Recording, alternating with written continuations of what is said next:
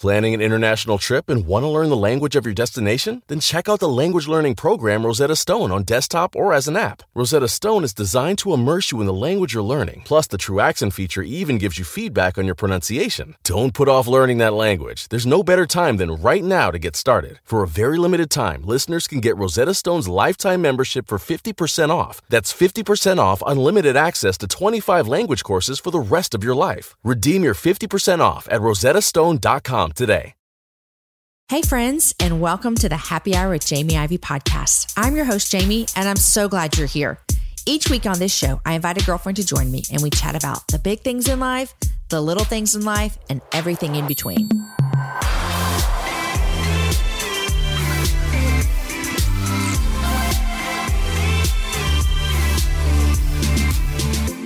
Support for today's show comes from Prep Dish, a healthy subscription based meal planning service.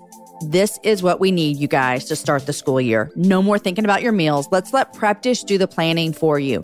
Sign up with Prep Dish and you're going to receive an email that includes a grocery list plus prep ahead instructions. So all of your meals are ready for the week. No guesswork needed.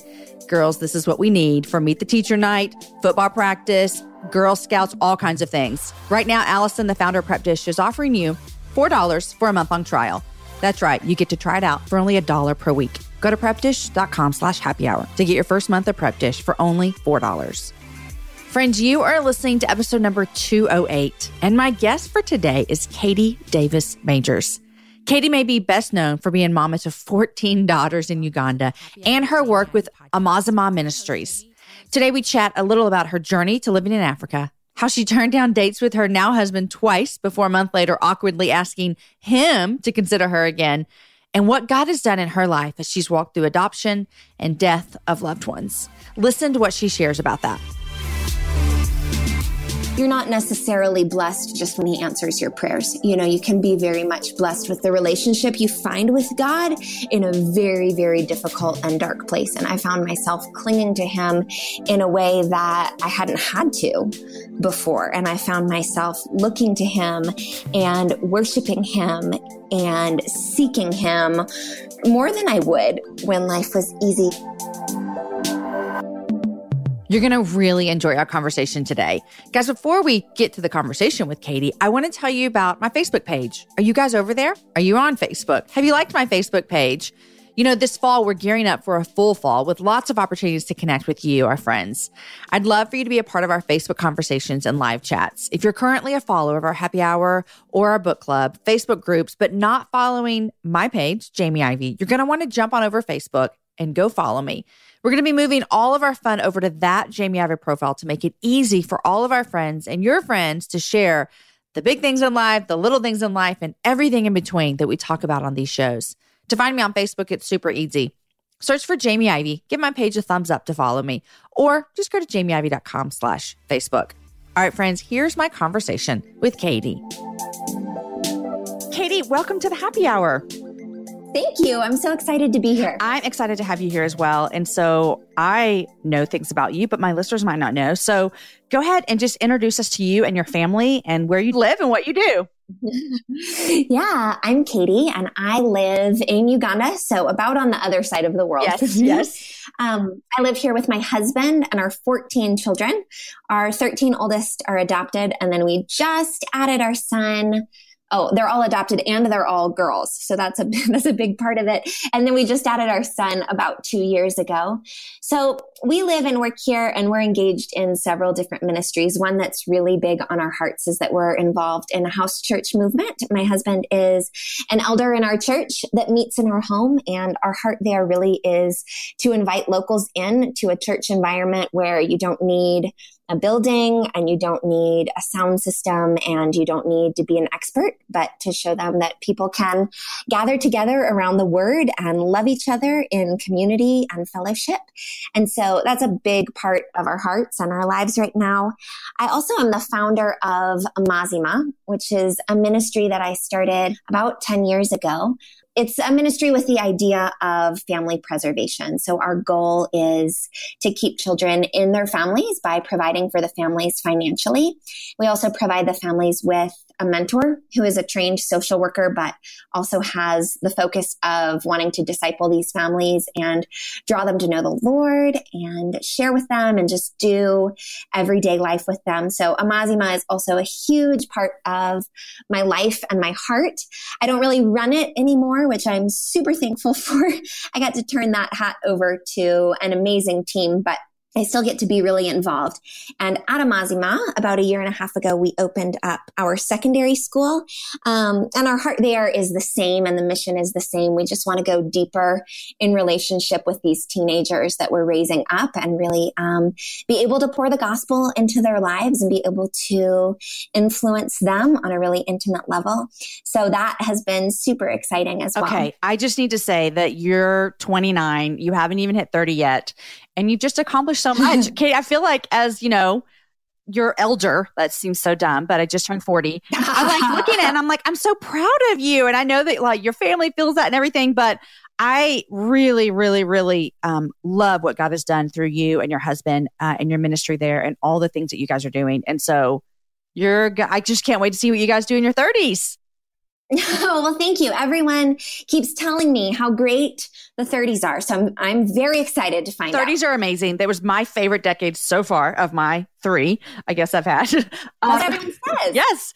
But I'm like going into 40 with just ready. I'm like, if 30 was awesome, 40 is going to be amazing. Uh, so you're going to rock your 30s. I agree. I agree. Um, okay. So I, today we're going to chat about all kinds of things. I'm going to hear about your family, about how you and your husband met, how you added 13 girls to your family and all the things. Um, so let's get going.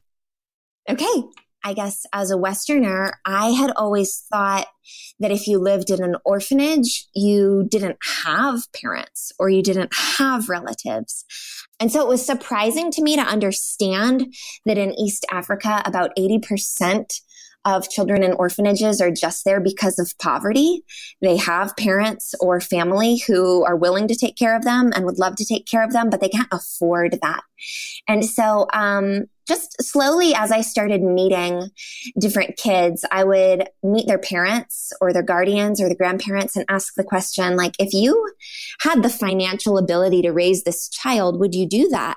And, you know, unanimously, everybody said yes. Uganda is such a hospitable culture, such a generous culture. I mean, these people know how to take care of their people. They just can't always afford to. And so I started sponsoring two little girls. I started paying for them to go to school. And because they had their school fees paid for, they could go and live with their grandmother. They didn't have to live in the orphanage anymore. And as I was talking, you know, I was talking to my parents on the phone about this and was like, okay, for this ridiculously small amount of money, mm-hmm. you know, like a couple hundred dollars a year, these kids can live at home. Like mm. they don't even have to live in this orphanage where they're one of 120 kids with like six caregivers, you know? Uh, and as I started talking to my parents about it and friends and different family members from back home, I was just surprised at the response of people who said like, "Oh, I'll do that." I'll do that. Yeah, I'll I'll give you some money for that. And so Amazima was kind of born really organically in that way of just seeing a need and wanting to meet it and then having people kind of lock arms with me. And within that first year that I lived here, we had 40 kids sponsored. Mm. And once it was 40 kids, I kind of thought like, oh, we better make this a thing because you know you can't really just like be collecting this amount of money and handing it out in Uganda. So um, that's you know that's when we started the whole nonprofit deal. And then also, towards the end of the first year that I lived here, some children I was in relationship with through this sponsorship program, they um, had lost their parents but were living with their grandmother. And so I was helping sponsor them so that they could stay with their grandmother. But then they sadly were in an accident and shortly after lost their grandmother. And so they didn't have a caregiver or a home. And you know, kind of the same way that Amazima started. And I said, like, I will help with that. I said, like, okay, mm-hmm. well, you know, you can stay with me while we figure out our next steps. And for the first time in the full year, I encountered three children who actually didn't have anywhere to go. There weren't any mm-hmm. viable family members who could take care of them. There wasn't a home. And so I began the legal process to foster them and a couple years later the legal process to adopt them and yeah, now they're mine. Um, okay. along, along with Katie. a lot of people. Katie, so many things right now are going through my head. Um, this is all when you were 18, 19 years old. Yeah, I would have been 19, almost 20 okay. at the time, but still. Okay. So let's go back a little bit to your mom and you taking this trip to Uganda. Mm-hmm. Um, I remember I've interviewed somebody on my show before, um, Sarah Harmeyer, a couple of years ago, and she told me about her parents letting them go spend a substantial amount of time as a teenager in another country and how it just radically formed her into who she is today. And I remember thinking when I was talking to her, God, I want to be that kind of parent. Like, I want to be, I want to pray, like, God, you do what you want with my kids and their life is yours. And if they live overseas or if they be whatever, you know? So talk to me about the transition from your family at home to I'm going to go live in Uganda for a year because I think it speaks to a lot about your parents. And so tell me real quick about that transition and basically how your parents set you up so that you would be a woman who was strong and think I can go do this because that's not normal, you know? And I think it's just really, it says something about your parents and about their trust in God with your life. For sure. And thank you for asking that. I think um, the older I get and the more and more I parent, the more I realize how really very extraordinary my parents are. Um, and I, I mean, I mean that so truly. I think, first of all, you know, we grew up in a pretty wealthy area in a very affluent home, but my parents were always really quick to point that out. Um, you know, we, we didn't think that this was the normal standard of living. And my parents were quick to let us know that there were people who didn't have as much as we did and quick to find us service opportunities, both in the church and with local organizations. I mean, we, we did all kinds of things. You know, we served in the homeless program at our church and we took Christmas baskets to families that wouldn't be able to afford a Christmas dinner. And my mom and I worked together at a halfway house downtown and they were always just very service oriented and they raised me and my brother to be service oriented and so i mean i think it's because of them that i always had that in my heart and in my mind and that was always something that i desired to do because i had grown up that way and they both were were really set on following your dreams. You know, they're both very strong people who have overcome a lot in their lives and they wanted to see that for their children. But, you know, it wasn't until having my own children that I realized really what a huge sacrifice that was for them to hear their daughter say like hey this is my dream and mm-hmm. you know mm-hmm. as yeah. a parent there's part of you that's like yeah i wanted you to follow your dreams but uh, not really that far away okay? not that far exactly um, exactly you know and i mean there's still there's a lot they've sacrificed with that you know they're they're so generous and they come and visit us as often as they can but that is still not the amount of time that they would uh-huh. like to be seeing their grandkids. For sure. Um, For sure. But they were, you know, they were so supportive. I sat down with them. I think on my 16th birthday was the first time I said, like, you know, I think I'd be interested in doing missions overseas. And they said, okay, great. You know, what does that look like? And even um, that's what my mom got me for my 18th birthday were these two big pink suitcases with our tickets to Uganda tied on top of them uh, because uh-huh. we're going to go on this trip together. And so I think I just see so much self sacrifice in that. That is such a hard decision for a parent to make, but they were always always behind me. And then when I moved back over here after I finished high school, my dad came with me because he said, You're not going to go live for a year in a place that I haven't seen. Right. That's I, I a daddy had, for you. I think he had a pretty good talking to with the pastor that I was staying with. You know, yeah. this is my little girl and you will take care of her. Um, so, I mean, I recognize it was a sacrifice for them for sure, but yeah, um, yeah. they are strong in their faith. And I think they also believed that this was God ordained. And I think that they have gotten to see the fruits of that. Mm. You mentioned you think about your parents now that you're a mom. I'm telling you, Katie, every time it's time for like dinner at my house, I think, how did my mom was a working mom and I work, but from home, you know? So my mom yeah. worked every day. She drove 45 minutes home. I remember her making dinner every day. And I think to myself, how did she do amazing. this? Like, yes, amazing. Yes, yes. Um, I can't even get to the grocery store most of the days. But anyhow, okay, so you go back and you decide, um, you do your gap year and you fall in love. And then I'm assuming you go home. And what made you say, I actually am going to go back and I'm going to stay for longer than I thought? Um, I went home because I had the ticket and because I had I had said that I would go home, but I think I knew even leaving that I would come back. You know, at the time, um, Amazima had several children we were sponsoring already, and I had hired part time a Ugandan lady who had helped me get things running. Um, you know, I, I had fallen in love with these kids, and it just it felt like normal life and to be back in the States did not feel like normal life. And I don't think, I mean, honestly, and somehow selfishly, I don't think it felt nearly as purposeful. And I think once you mm-hmm. have lived in a very purposeful season of life, it, it's really hard to do anything else. And yeah. so I, I, think I was pretty bound and determined to come back before I even got out of here. So, did you get much pushback from adults maybe in your life who thought, you need to come back, you need to go to college, what are you doing? Did you get that from people? Yeah, for sure. I, I, mean, I think definitely that was my parents' feeling at first, and you know, just out of a heart that they wanted good things for me, and and that's sure. what we know, right? Is that you have to get this education so that you can get a good job and make it in the world. And I, I think you know they just they wanted good for their kids, and so um, they pushed that a little bit.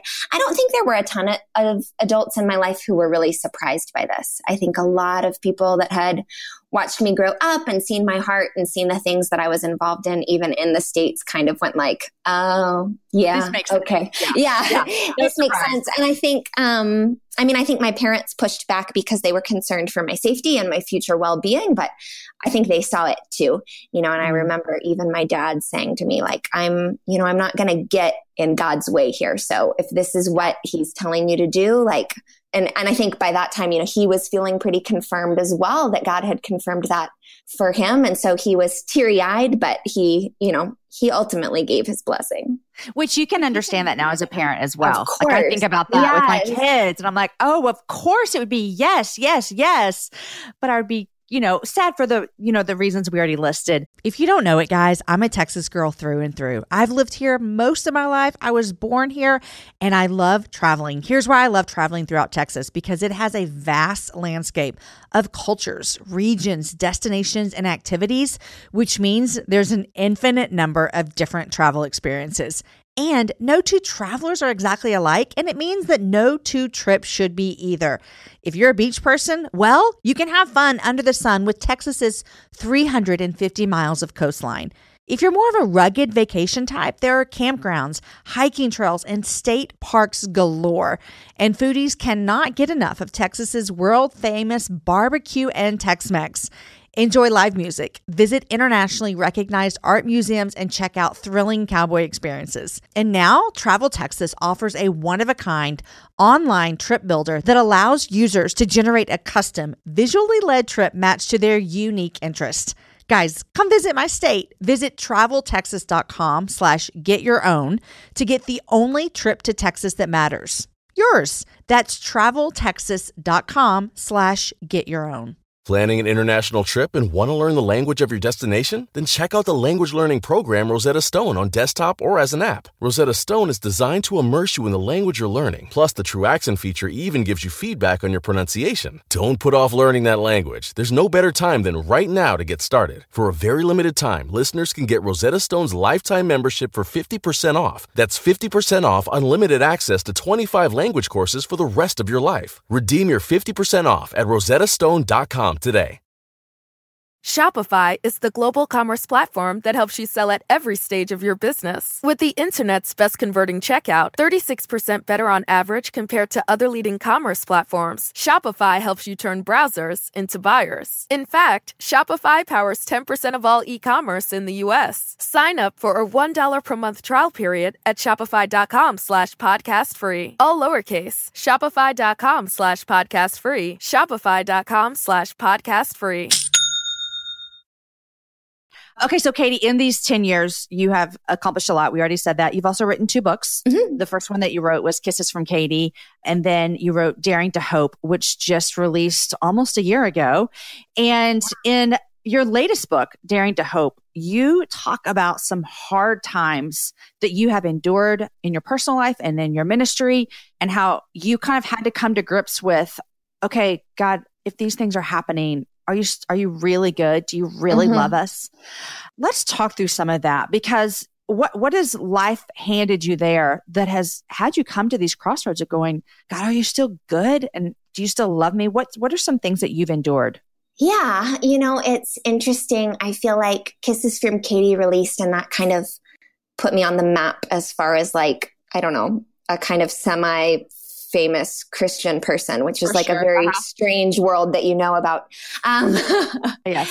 But really, pretty soon after that, um, God just pulled our family into a very, very difficult season. And I think He did that, you know, with great purpose and intention, allowed us to experience some of that hardship because that really invited me to a place where I felt like, you know, it didn't matter what the public was saying about, wow, this kid and all the amazing mm-hmm. things she's doing. It was only God, you know, who saw me and knew my heart and knew how much I was struggling. Probably the first in that series of events was that we um, had a little girl that we had been fostering for several years. And very similar to my other girls, you know, our ministry is all focused on family reunification and family preservation. Uh, you know, and we've got 700 kids in that ministry that are with their families, you know, mm-hmm. and we're mm-hmm. doing that in a big way. But also for my 13 and, you know, a handful of others over the years that have been adopted and fostered by local families, sometimes that ideal is not possible. And so there was a little girl that we had been fostering and very much the same as my other girls. We couldn't find any family members and we had put advertisements in the paper and on the radio and there just wasn't anybody willing to care for this little girl. And so she had lived with us for many years years. And I was in the process of finalizing her adoption when her birth mother showed up. She had been in Kenya and she came back to Uganda and tracked us down and showed up at my door and said, I would like my little girl back. And, you know, of course, even as someone who loves the idea of reunification, I fought against this because I think in my mind and in my heart, she was already mine.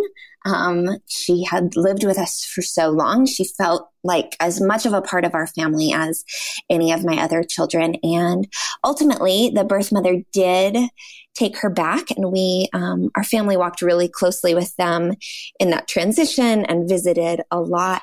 But, you know, I think for a long time during that process, I, um, I prayed for what I wanted mm. and not God's best. Um, I just wanted what I wanted, and that was that I wanted my little girl, and I didn't really mm-hmm. care um, yeah. what that looked like, but I wanted her.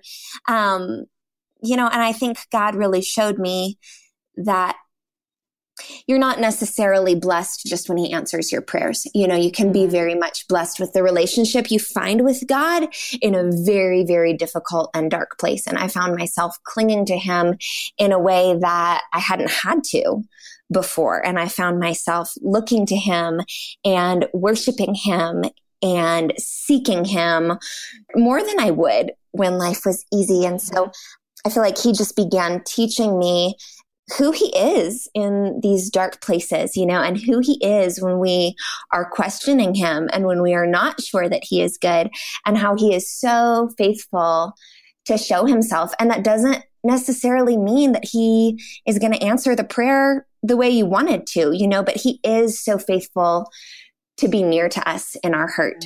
Hmm.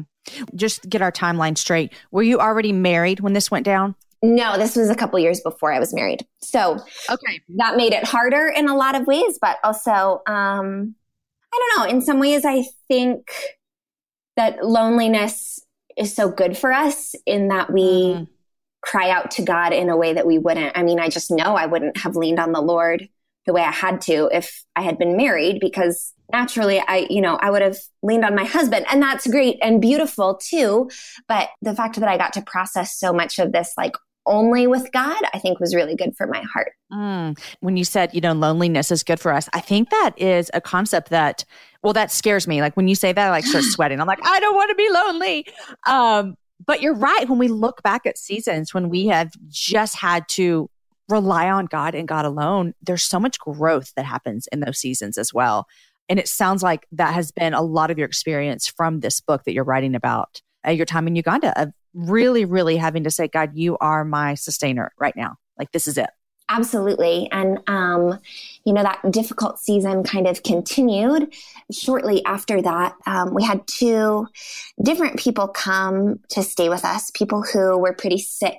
And our house is right down the street from the local hospital. And so oftentimes, if a parent or guardian of one of the kids in our sponsorship program is really sick and needs to be closer to the hospital, because a lot of these families live kind of far out where they don't have access to medical care, we will, you know, let them just come and stay in our guest rooms and um, then they have access to what they need. And we had two women back to back about a year apart from each other that came to stay and seemed to be getting better and better and then pretty suddenly ended up passing away. And so, um, I, I, felt like the lonely season was long. Yeah. um, because there was what was going on with Jane, our foster daughter. And then there were these deaths kind of back to back. And the first woman who came to stay with us came with her five children and they were all little. And so that, I mean, was so excruciatingly hard. And, um, you know, I prayed, I prayed and I prayed with all my heart, believing that Jesus would heal her. And I did. I did believe that. And I, I still believe that he could have, but he didn't. Um, and what do you do with that? You know, what do you, what do you do when you spend hours crying out for Jesus to heal someone and he doesn't? Like, where is a good God then? Where is a good God when you are looking at five kids under the age of eight and you have to tell them that they don't have a mom anymore? Mm. But I feel like you know, just going back to that idea of, of the loneliness, I, I feel like God showed me, you know, no one understands that. You know, there's nobody that you talk to, not even your closest friends, when you say, like, yeah, the woman who lived in our living room died. Like nobody, mm-hmm. nobody yeah, knows no. what you're talking about. Um, right. And so, and nobody knows, you know, what it's like to try to shepherd 13 kids through that kind of loss either, or even try to still get dinner on the table and create a semblance of normal life when you've got friends who are dying and your mm. kids friends their mom is dying you know and i but i just feel like because of those different scenarios god had to be you know the only place that i could turn he was the only place that i could turn he was the only one who really understood you know at the end of the day i didn't have to explain what it felt mm. like and um so where'd you get on the other side of that? You said you I beg and beg and beg, Jesus heal her, and then he doesn't. How how do you what do you do with that when that's all said and done? Yeah, isn't that the great question of life? right. Yeah. and really, I mean, that was kind of what spurred me on to write the recent book, Daring to Hope, is, is just that question. You know, who mm-hmm. is a good God when your prayers go unanswered? And I just believe that um, I saw so clearly, you know, in the midst of such pain and such grief and such hurt around me, God was near to me. He just was. It wasn't something that I can explain to you. I did not hear his audible voice, but I felt his presence in our home so so much more closely than I ever had before, than mm-hmm. I ever have since, you know, and I think that that's where I landed is like God doesn't always give us what we ask for, but he does not ignore our pain and he is with us in it and he is growing our hearts. And so that gives me comfort. You know, it doesn't make it all better. Mm-hmm. It doesn't mean that I don't wish that Catherine hadn't died.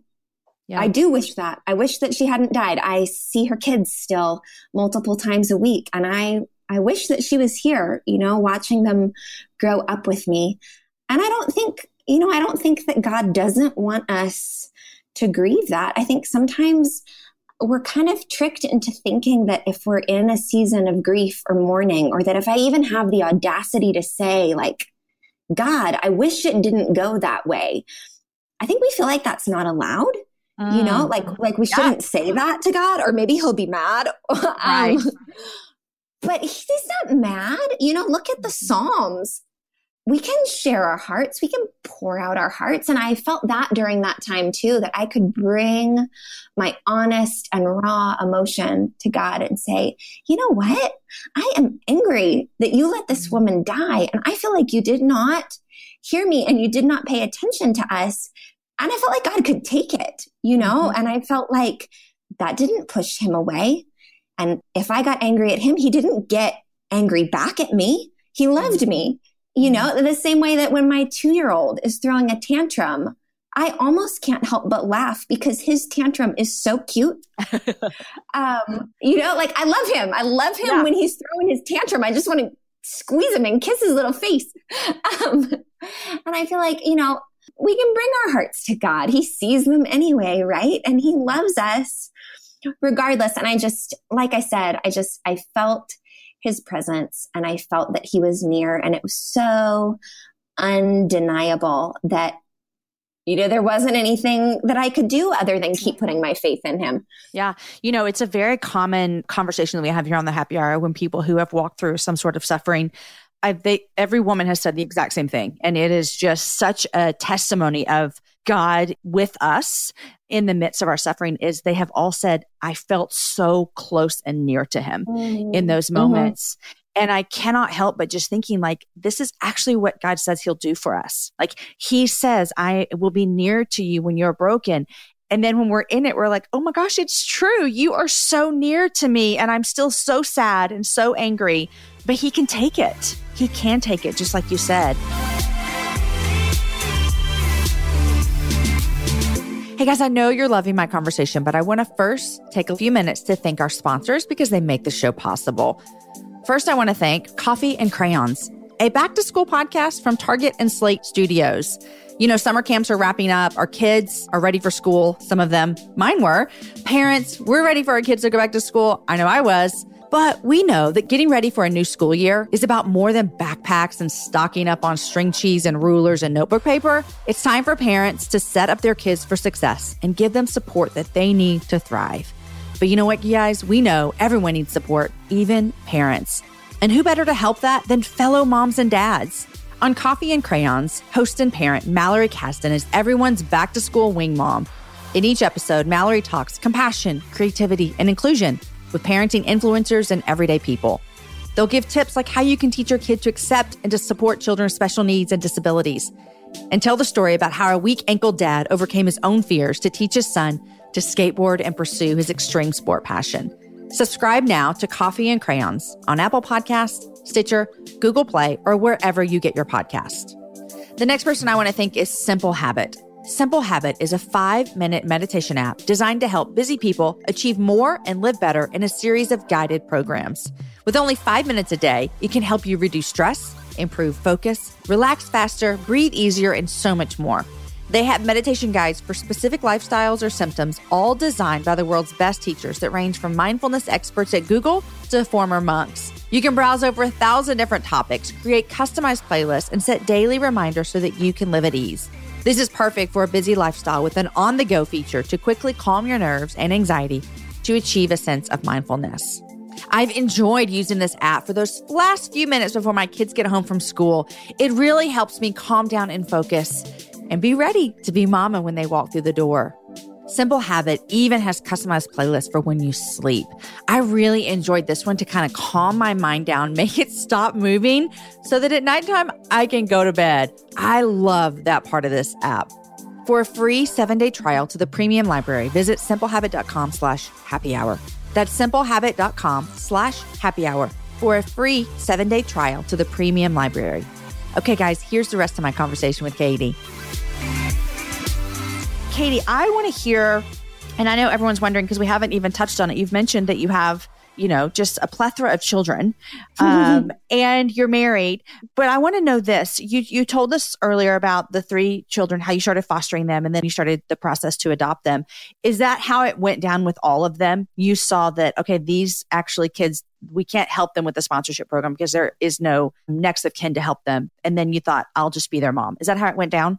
Yeah, for sure. Um, over you know the course of the next several years, there were children that I was in relationship with either just because they were living in our community or nearby, or they were part of the sponsorship program, and sometimes family members died, and you know they were already kind of on their last family member that they could be placed with, and so kind of a bunch of different reasons, but all the similar outcome of there was no biological family that we could find that would be a good or a safe fit. And so usually you know, that would look like me saying, okay, well, I'll foster them temporarily and we'll see what we can come up with. And then after, you know, a certain amount of time or when it was made clear that this wasn't going to happen, uh, I would begin the legal process to adopt them. And with some, that was a really long process. And with some, I feel like God made it very clear on the front end. I think it's interesting, and you probably will understand this as an adoptive mother. You know, uh, I don't feel like it was love at first sight. Mm-hmm. You know, mm-hmm. I, I don't, I don't feel like there was this miraculous and instant connection. I feel like it was a lot more work than that. And I feel like it was this really conscious choosing. And to me, that is really, really a beautiful thing. And that is something that I cherish in my relationships with them because the coolest thing happens. And it's that you try for so long and then suddenly one day you don't have to try anymore, you know, yeah. and you just love them with all of you and there's not anything you could do to stop it. And so, yeah, I did. I feel like I fell in love with them um, over a period of choosing love. And yeah, that's kind of our story. I think, Katie, sometimes there is this glamorized idea of adoption, which I'm sure you're very aware of. You and I both know this. um, but also on the flip side, I remember I kind of woke up about four years ago and had this kind of revelation. And I'm super, super embarrassed that it took me this long because my kids have been home. My last two that joined our family have been here for eight years. And so, you know, halfway into me being their mama. And I thought to myself, you know what? This is probably hard for them too. Like, I, mm-hmm. I, think I mm-hmm. have like, you know, had these ideas that this is so hard for me. This is so hard. And then one day I thought, God, you know, pointed out to me very graciously, Jamie, this hasn't been the easiest road for them either. And so I think it's good to have a conversation about that as well, like you and I are, that this sometimes it takes work on both parties' part, you know, like your kids and my kids and us all working together to figure this family thing out. For sure. I, I agree completely. And I, I feel saddened sometimes that there has been become such this romanticized idea of adoption that it would be, you know, oh, and then I laid eyes on that child and I knew that that was my child. You know, I think we hear that enough times that adoptive mothers feel guilty when they don't feel that. Um, mm. And just like you said, recognizing how difficult it is for the child. You know, adoption is beautiful. I believe it is a redemptive gift from God, but it's not God's first choice because that child was born to someone else, you know? And so anytime adoption has to happen, it's beautiful and wonderful, yes, but there has been some kind of tragedy in that child's life. There has to have been. Um, yep. And God, you know, God is in the business of making beautiful things out of broken things. And I believe He uses adoption to do that. But I think we're very naive when we overlook the fact that there has been huge pain and huge trauma and huge loss in our child's life that we cannot fix. Mm-hmm. And we want to, yeah. you know, we want it to just be like, hmm, I'm your new mom, all better now. But that's right. so silly, you know? Um, and I, I think we're wise when we remember, like, this is huge. This is a mm-hmm. huge adjustment for this child and something very difficult has happened in this child's life even if it was when they, they were an infant it happened yep. you know?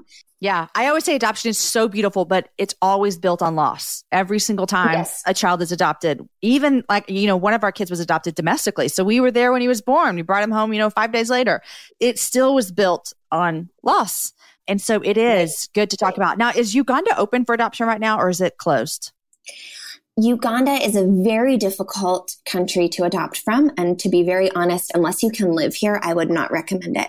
Um, it is technically open, but it is not Hague accredited. So anybody okay. who's familiar with kind of the boom that happened in Ethiopia several years ago, uh-huh. something similar is kind of starting to happen in Uganda. And unfortunately, because it's not an accredited country, there's just a lot um, that gets kind of brushed under the rug or hidden. The law now requires that you live in country for a full year before you can bring a child home. So, you know, hopefully that will help. With more things being brought into the light. But, you know, yeah, I would say if there's anybody, you know, who has a heart for adoption and is, you know, really wanting to look into it, I would probably not look into Uganda unless the Lord has made that like very, very clear. Um, I have people ask me that a lot because obviously my kids are from Uganda. So they say like, mm-hmm. oh, cool. I'll adopt from Uganda. And I'm like, ah, uh, unless you're ready to move, I would say maybe not. Right. Right.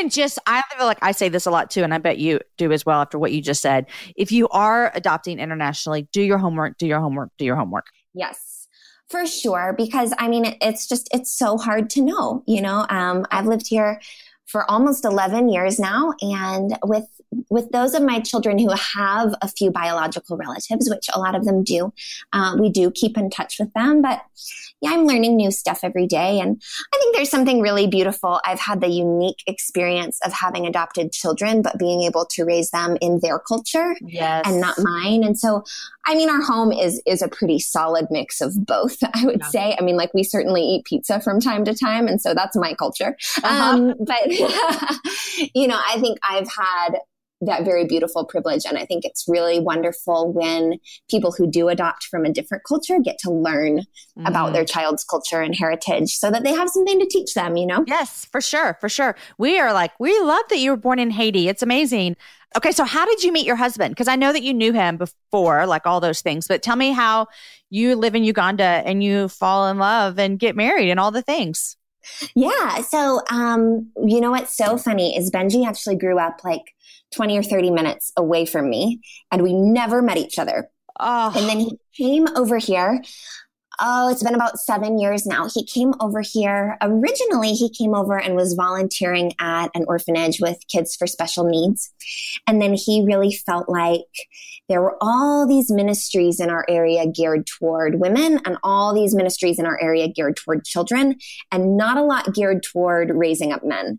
And if there's anything that this country needs badly, it's uh-huh. some God fearing men to step up and lead their homes and lead their wives and lead their children. And so, um, he became really, really passionate about Ugandan men and just sharing them the gospel and sharing them with them principles of biblical manhood and what that looks like. And so he he left and then he moved back over here shortly after to begin his men's ministry and was discipling just a handful of young men all the time meeting with them in their homes and doing group bible studies and i started to get to know him through that you know we went to the same small group and i mean there at the time, there's a larger expat community here, but seven years ago, there wasn't really a large expat community here. So you just kind of, you know, bumped into the same people all the time. Yeah. Uh-huh. And there was also a friend of ours was staying, um, he was staying in one of, we have this like small house it's not really a house. It's like a row of rooms in our backyard. Okay. It's 3 uh-huh. bedrooms and a bathroom. But I always feel strange when I'm about to say, like, we had this man living with us because it's like important right. for people to understand that he wasn't living inside my house with my daughters. Right. Um, that he was staying in one of the guest rooms that's like not attached to our house, but in our yard. Um, and he was a recovering alcoholic and had recently become sober. And I just, I really, really wanted him to know the gospel and really felt like maybe I wasn't really the correct person to be spending all that time with him. And so I had reached out to Benji and he started spending a ton of time around our house, just discipling this man. And to be honest, like for a long time, he asked me out and I said, no, thank you. But really, like, well, I mean, like I said, it was kind of all in the middle of our really difficult season. And I think I was just feeling like I can't even add another yeah. thing or another person. Um, but I think, I mean, I was just so impressed with one, like he was so respectful of that. You know, he was not, he didn't push it. It was just kind of like, oh, okay, well, I'm going to keep discipling this man in your backyard. So yeah. see you around. so I'll be back. Um, and he was just he was such a consistent friend to myself he was such a consistent friend to my family you know he would finish up hanging out with david and then he would be out there teaching one of my kids how to ride their bike or playing a game of soccer or you know he would stop in from time to time and I'd be like not able to reach my light bulb and he would change it for me. yeah. Uh-huh. Um, and so, yeah, slowly but surely, I just, I mean, I so admired his faithfulness and I so admired his relationship with the Lord. And I've always been a very independent person. I was going to say fairly independent, but I don't even think that's accurate. I think it's very independent. And I, you know, for years had made all the decisions for my own household and my own ministry and really kind of suddenly found myself like always wanting to know his opinion before I made a decision or, you know, always asking him for wisdom and really felt like this is a person like this is a person I could follow. This is a person I could do life with. And yeah. I don't really think that about people usually. You're like, so, I can do it all myself. Yes. So that was that was from God that, you know, that I would even feel like I needed and wanted to depend mm-hmm. on somebody. So we got married. Okay, well, I do have to ask, did he ask you out again? Oh my gosh, this is so embarrassing, but um, no. So he asked me out twice, and both times I said no. And they were like six months apart. Uh, but the second time I said no, I said it like kind of sternly. and so he really kind of even backed off our friendship, which now, you know, now I see as super wise. Of course, like, of yeah. course you would. Why would we deepen in friendship if I kept saying no? And so he then kind of made himself scarce for a while and he was still spending time in the Word with David. Occasionally, you know, if he was around my girls, they'd play a game or something. We still went to the same small group, but we would just kind of pass each other. And to be honest, like, I missed my friend and I missed mm-hmm. the consistency of his friendship. And so I like talked my best girlfriend's ear off about it for months. I mean, just, I was like, I don't know. I don't know what to do. I don't know if I should. I mean, he's never going to ask me out again. I am going to have to ask him out. Like this is about to happen to me. Um, and I think after about six months of that, she just said, like, look, you got to talk to him because I'm not talking to you about it anymore. She's like, I'm tired of hearing about this. Go talk to him. I am done. Um, well, and so these are like our very best friends here. And at the time, her fiance, the guy that she was about to marry, was actually Benji's roommate. So I also like talked to her about it all the time because I was like trying to get information, you know? For sure. Oh, yeah, we know how this goes. Like, is he seeing someone? Do you know? Could you ask right. him to yeah. find out? Um, so anyway, finally I called him and I said, Hey, will you, do you want to have coffee with me in the morning? And he said, No, thank you. Oh no.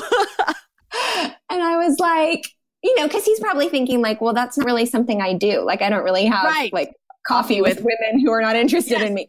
Um, yeah so I, I like really kind of begged, like, no, I have some important things. Like, I need to talk to you, please. Can, and he was like, okay, fine, I'll come over. Well, then he came over and I was so nervous that I made like stupid small talk, probably for an hour.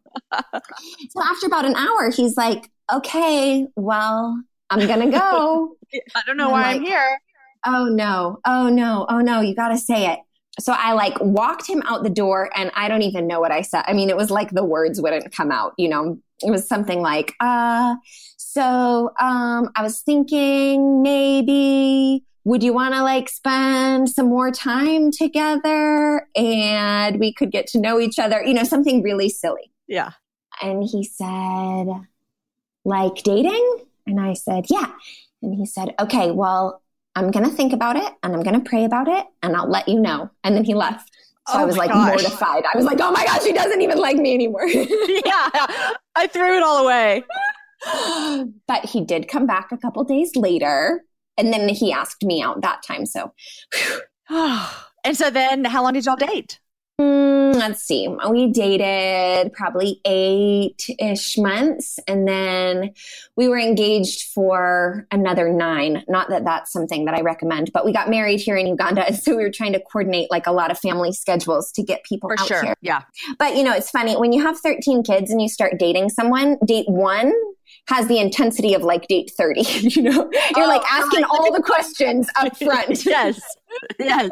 You get me and 13 children so there's that. Yeah so he actually it was really cute. He got all the girls in on the proposal. Oh he like took them out for ice cream and they helped him plan it and then they all kept it a secret for like a week and a half. That's a miracle in itself. It was. Patricia was like four or five. I mean she was so little. Oh, yeah. So okay so super fun. and and, and you've been married for how long? We've been married for three and a half years. Okay. Okay. So tell me this How old is your oldest? And then I know your youngest, I think you said is two. So what's the span of kids at your house? Yeah, our oldest is now 21 and headed off to college in the fall. Oh my gosh. Um, and our youngest is two. Okay. You're sending a kid to college. I can't even believe that. I can't even believe it either. And I think about my poor parents all the time. well, I can't even believe that you're 29 and you have a 21 year old. Isn't that just the crazy world that you live in? I know. It is pretty crazy. And you know, it's so funny. When I was 20 and she was 12, it seemed like so different, you know? Yeah. Uh huh. Like the age gap seemed a lot bigger because it's like this really clear, like adult kid thing. But um, totally. Having adult kids is so fun. Oh, I bet. I can't wait. My oldest is 14 and we really are digging him. And so I can only imagine. It's awesome. Yeah. yeah.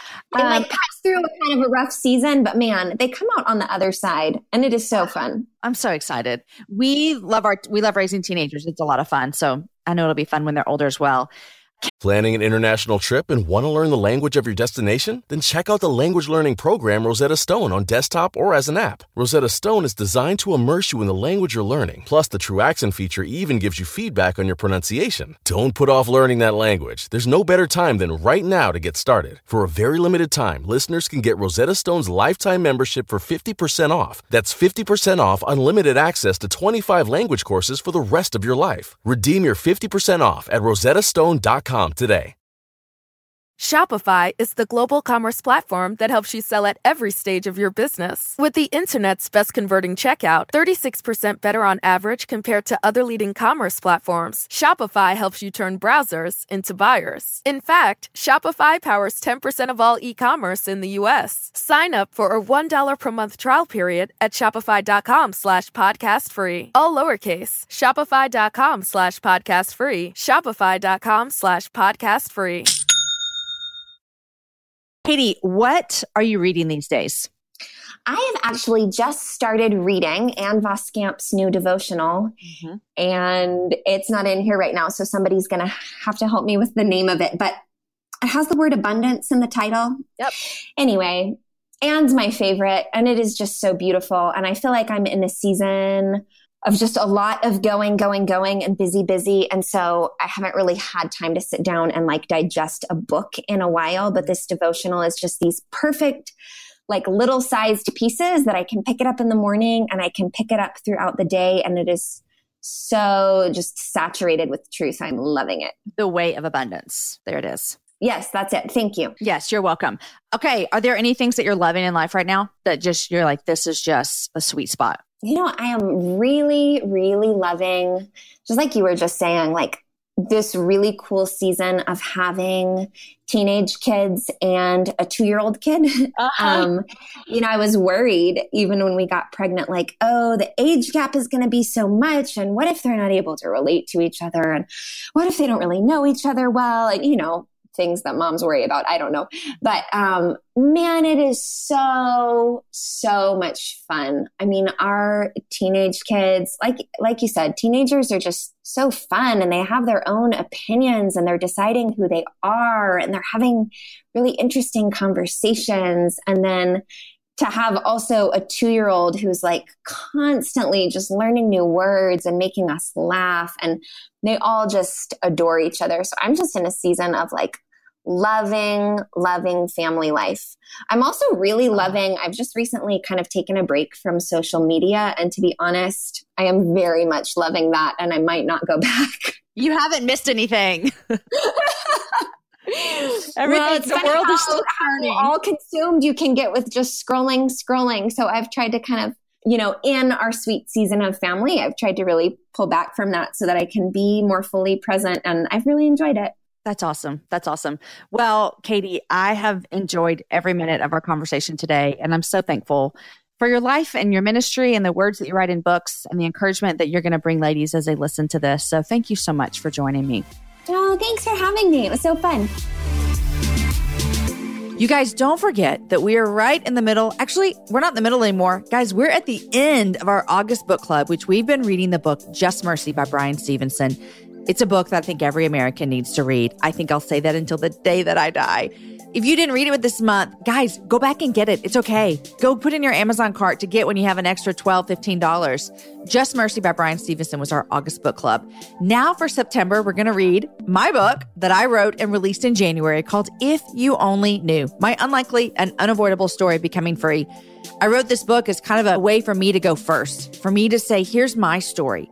Now, let's be women who can share our stories because we know where our identity comes from, that our identity is not in our shame, our identity is not in what we've done, our identity is not in the things we've said or the things we wish we would have said, but our identity is in Christ alone. And so this is my story, and I'm offering a chance for us to read this together, talk about the ways that we can see God change lives through our stories. So come join us. It's easy to join. All you do is buy the book and then read it with us. I'll pop in on the Facebook group and do some live chats. I do some live chats over on Instagram as well. It's a lot of fun to grab some girlfriends and say, hey, let's read this together. Let's meet for a happy hour one night and talk about it. I like that idea right there. So get your book. If you only knew, you can get on Amazon. You can get on my store, jamieivey.com slash store. You can get it at Lifeway.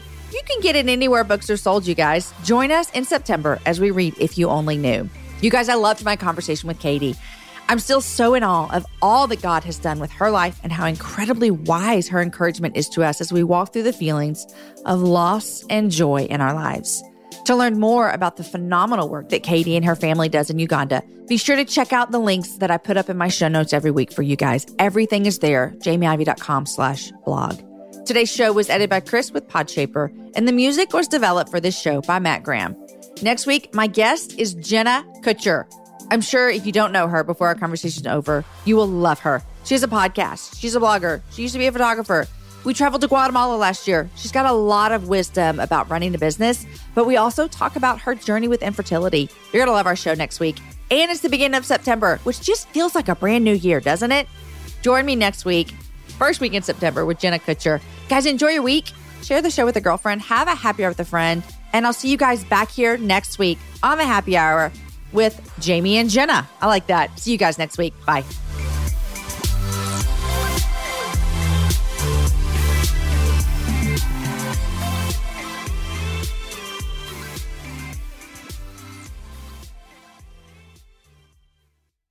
Your business was humming, but now you're falling behind. Your teams are buried in manual work, tasks are taking forever to complete, and getting one source of truth is like pulling teeth. If this is you, then you should know these three numbers 37,000. That's the number of businesses that have upgraded to NetSuite by Oracle. NetSuite is the number one cloud financial system, streamlining accounting, financial management, inventory, HR, and more. 25. NetSuite turns 25 this year. That's 25 years of helping businesses do more with less, close their books in days, not weeks, and drive down costs. One.